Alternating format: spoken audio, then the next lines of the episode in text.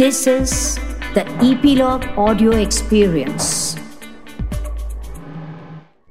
I'm so glad to see that the you know industry is blossoming. I mean, if you just look at the number of gaming studios that have uh, mm-hmm. took their origin, uh, especially in the last couple of years, due, thanks to pandemic and uh, the lockdown and the growing interest in gaming. Gaming is one of the industries that received tailwinds during this time. So there are a lot of companies that have uh, you know uh, come into this industry to develop games. Uh, so it, it looks very interesting times uh, for uh, gaming in, gaming companies to be here. But you know what I see is in terms of uh, challenges that are faced by Indian studios and even mm-hmm. even including ours is of yeah. course the skilled manpower. Uh, of course, we, we, as I said, we had uh, a lot of experience between ourselves. I mean, Ganesh was heading the product division at RockYou. Uh, Tara, who's our CTO, was heading uh, uh, technology again at RockYou. We had uh, yeah. Manohar, who was a specialist in live ops. Arindam, who was you know really good at BI and analytics. So we brought these experiences that we uh, accrued in our previous jobs, and uh, we were working in you know real studios. But I think uh, for a lot of studios that have gotten started, you know, out of interest and passion, I think the skilled manpower and talent is a huge challenge.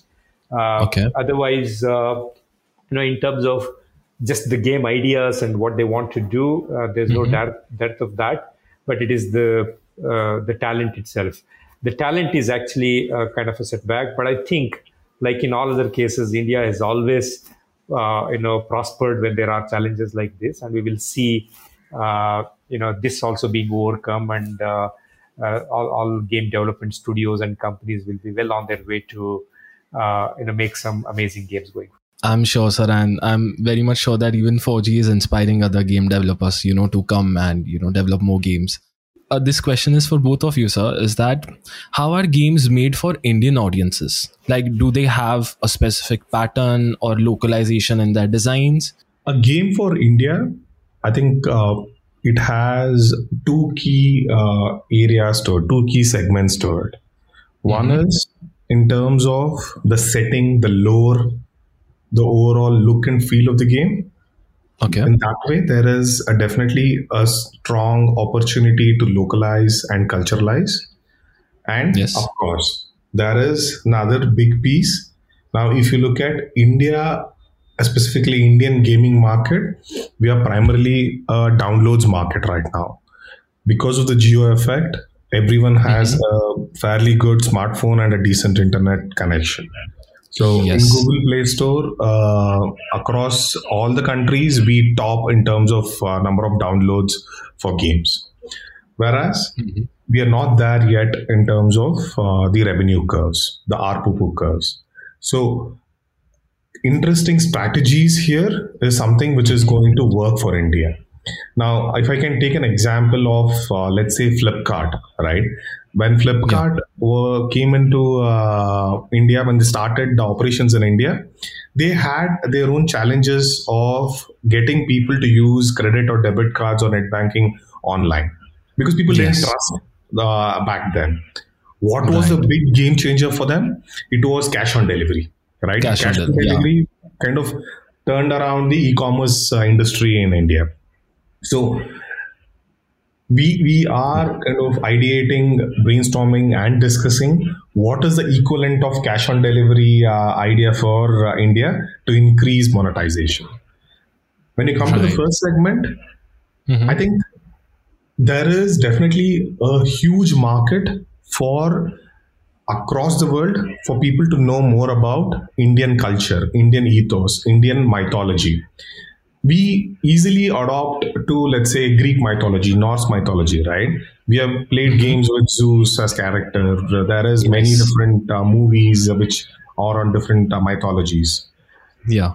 I think if we consider all of that the indian mythology and indian uh, storyline is deep and rich. So we have a strong opportunity there to present it in the right way to the global audience And of course, we have our big Indian market here for who they have been playing a lot of games where the maps are set in the in the US, the maps are set in Russia, the maps are set in different right. parts of the world. Now, yeah, the latest FAU-G uh, map which we put out for multiplayer, we received a lot mm-hmm. of appreciation for that because we tried to uh, create a map which looked and felt like a bazaar in Rajasthan. So we yeah. went extent of localizing even the boards and all the other uh, uh, props, similar to how you see it in as like a Fort Bazaar in uh, Rajasthan. Right.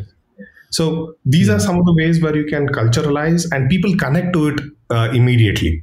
There is not much of uh, persuasion required for us to uh, make them connect to such content.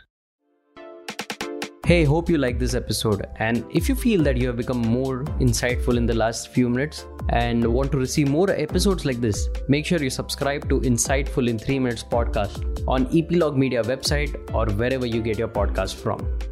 Remember, wisdom grows when you share. So be a good netizen and share this episode in your network. Also, this episode has been clipped from the larger episodes on Epilogue Network. You can catch the complete episode with the link in the description.